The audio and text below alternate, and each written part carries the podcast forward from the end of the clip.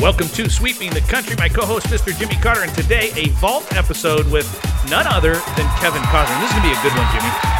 Uh, Kevin Michael Costner. We're going to start from the beginning. We will do other vaults with Kevin Costner, but we're Okay. going to take his career chronologically as far as my interviews with him. And we first started talking in uh, 1985, I believe, for the movie Silverado. Ooh. And if you can find that movie anywhere, it was a really good Western. Danny Glover was in it Really? and a couple other great people. And Lawrence Kasdan was the director who had done The Big Chill. Mhm. And I think it as a as a box office film, but uh, it got him his first leading role. And boy, he was never going to turn back. Leading man Kevin Costner. Now, when we did this interview, I think he is right at 30 years old. So he's a young guy. Yeah, no kidding. And he's 67 years old now. So we were a couple of 30 year olds having a chat. Well, Kevin, what's a marketing major from Compton, California doing as a gunfighter? Well, yeah.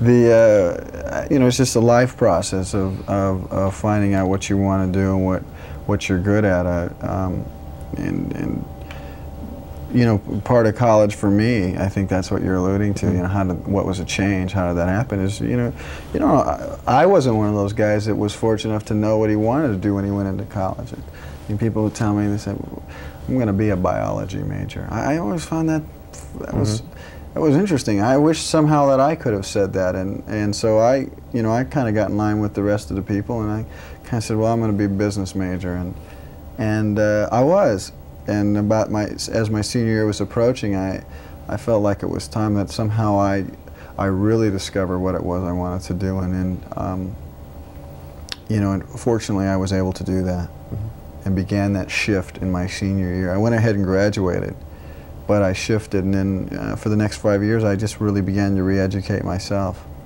And you worked behind the scenes in theater until you Mhm. could get. I worked stage managing. I worked on sound stages. I, I worked with a lot of writer and directors, first-time type of people, and did their material for them down in lofts at night and uh, play student films. Uh, Ray Bolger says that most of his parts have been left on the cutting room floor. Wizard of Oz on to everything else. And uh, you've had a little bit of that, but it's all worked out. It has, and um, uh, I, I tell you, the most important thing for me um, was direction. I felt if I had direction in terms of career-wise, what I wanted to do, uh, that was the biggest burden off me. The fact that I've been in films and been cut out um, has never bothered me because this is what I'll do. The, to, to think that that was my one shot at something um, it, I guess it would be um, devastating to somebody. I guess if they go down to make a film up in, um, uh, you know, some some small city in the United States, and that legitimately is your maybe one time at a movie, and and you, and, you, and for whatever reason you luck out enough to have a part, and then to see it cut out, I think it could be devastating. For me. Uh, to me, I, I didn't think of it that way. I thought this is this is a fact of life the fact that maybe the Big Chill went on to be a hundred million dollar hit, that you know that kind of that's a reminder Yeah, to you that you know that that's something. But that doesn't that didn't bother me really. So Lawrence Kasdan liked you so well, he did put you in Silverado. Uh, Jake is a wild character. He's a fun kind of guy. Kisses all the girls and gets in trouble, thrown in jail. Yeah, he is. It's a, on paper he's a great character, and hopefully um, people respond to him as uh, that. You have to work a little bit on the gun work? I did. I was. That wasn't something I learned in school, or, you know, it wasn't something I had just picked up along the way. I had to, you know, pick those guns up, and because I used two guns, um, that presented a problem left-handed because my coordination wasn't the same as my right. So, and and the fact that the guns were so important to this character, it was important that they be equally good. So did you spend long hours before the movie uh, working on your gun work? I did, and I had then I developed big blisters on. You know, you can imagine you can imagine two pounds on on each one of your fingers going around. I got to the point where I couldn't spin them at all, and suddenly, those particular scenes where I actually have to do some of that gun work was very early on in the film, and so there was a point when I was wondering, oh boy, if I, it was just completely raw, and those big two pounds kept going around it. So I, fortunately, it worked out. You had a lot of energy in this film. Did you just pump yourself up because you were so excited, or you felt that's who Jake should be as a kid that had a lot of energy? You know, young guy, just full of vinegar. I I think it was inherent in the part, and so the way I do that is just the way I work. Um, I mean, obviously, you and I are jumping up and down right now. I I found a way. Um, I, I saw how I, I saw how I felt. Number one, he fit into the group of four, and then also and also that that it was important that Jake uh, be a different sound. Um, his level of experience is a little different than the other guys, so it's not reasonable to have four guys sitting around talking about their mutual experiences. You know, they those guys have experiences that I don't have, and m- where I'm coming from is is a whole other point of view. So. uh, I thought to bring a lot of a lot of innocence and and also unbridled enthusiasm to things. Well, what did you think when you saw the film for the first time put together? I thought I thought like I stunk in it a little bit. Um, I thought everybody else was great. Um, I But it's was- hard to watch yourself. It was. It was difficult. It was difficult seeing this guy who was bouncing all around because I always thought of myself playing very much something like Scott's part, the traditional Western character who I've watched all my life, the kind of guy that's, let's say, real slow to burn. You know, the guy who sits around and doesn't really make a move until he's pushed so far. You know, that, that type of individual, not a Jake character. So, let me ask you one question about Steven Spielberg here, because you probably can say I can't say about it, but that's a secret NBC series that even the NBC people have not been allowed to uh, Right. look at very much. Right. What can you tell me about the uh, episode that you're in? Not the story so much, but who directed it and what? Right. Uh, Steven Spielberg directed my did. episode, and um, that was important to me. Or you know, I, I'm not so sure that I would have done it. Uh, the other interesting thing is our our episode is is really good, and we turned it from a half an hour into an hour. Mm. I think it's the only one that's been done that way. We just said we can we can make this thing a little longer, and and and, and it's real exciting. What Real is so touching. special about Steven Spielberg? We hear so much about him. hmm I mean, what is it? Uh, well, my relationship with him is, is unique. I had a, a bit to do with him on Fandango, and then um, and then obviously directing this film. He's uh, he's there to make a film. He's very excited, and uh, he's he's in control. He, he, he he's he's just uh, he, he makes he he fuses on ideas. I mean, he's excitable. You, you don't see him down, and and uh, that's special. I don't know. You know, there's. Uh, you know, he's just a special guy in our in our time, as is Larry. They both know where they're going. In a They're movie. both in control.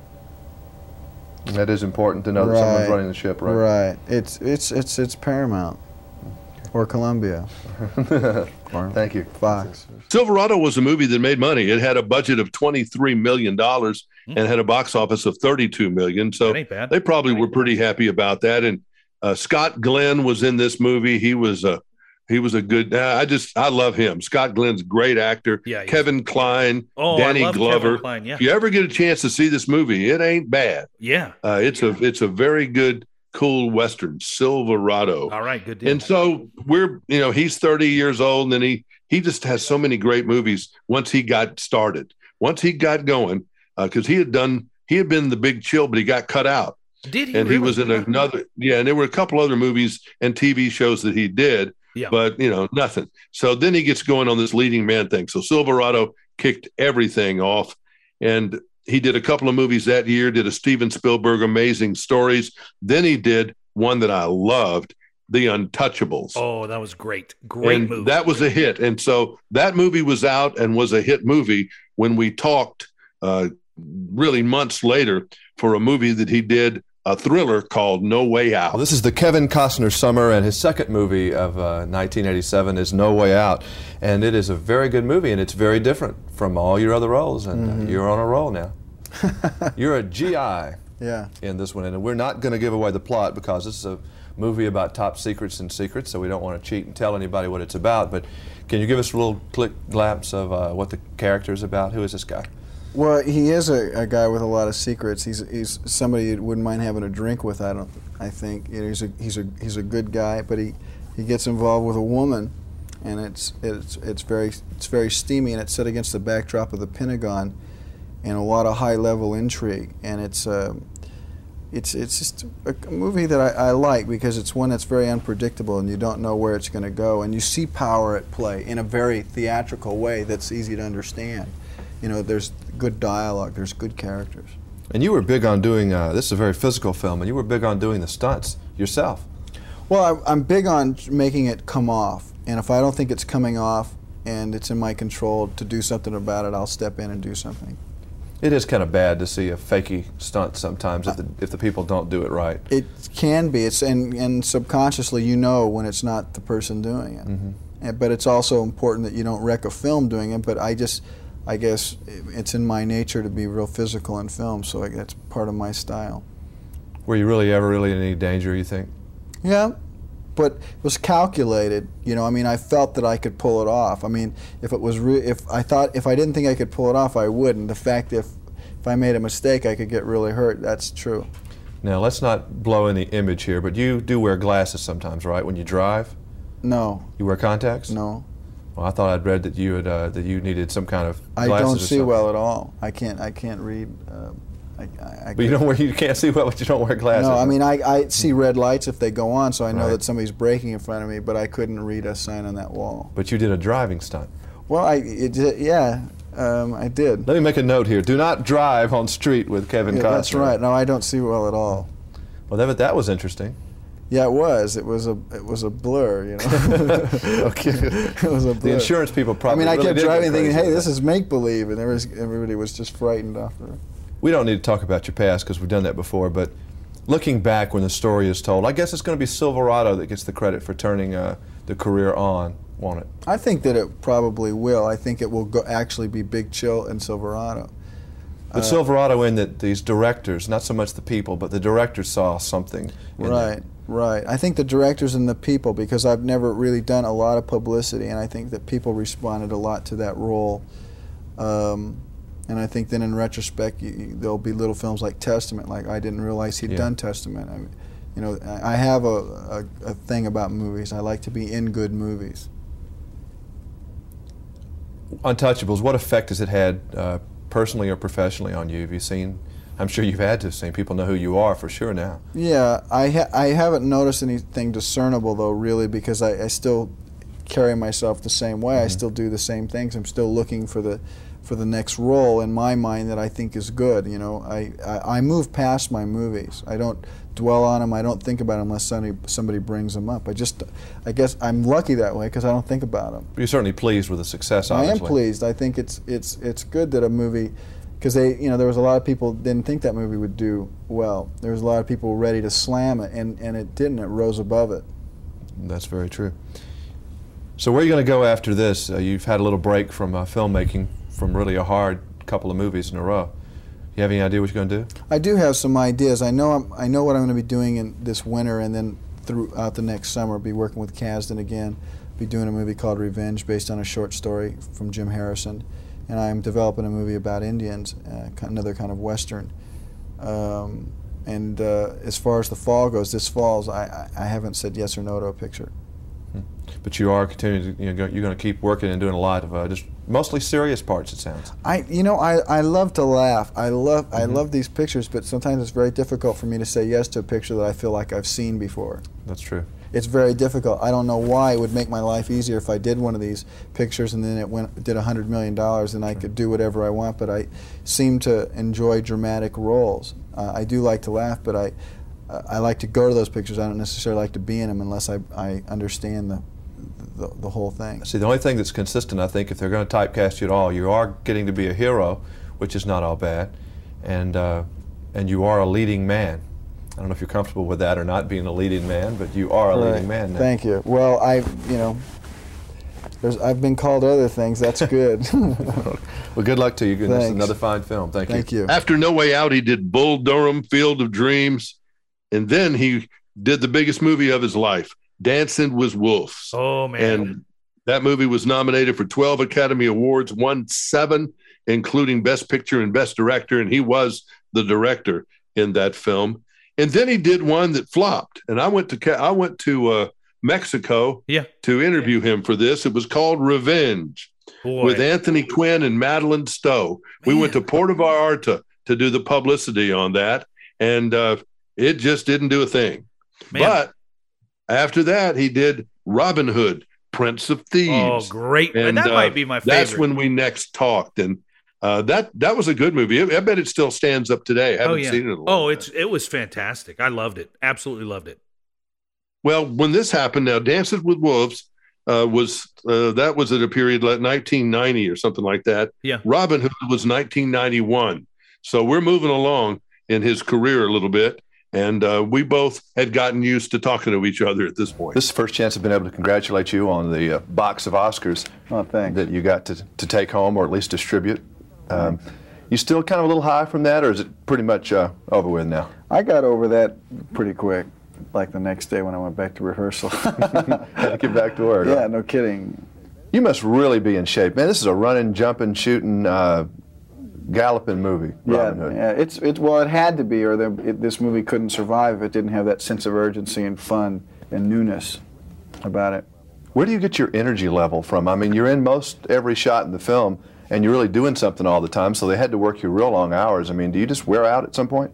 You get tired, but you know, it's like you know, you get paid good, and it's like, who are you going to complain to?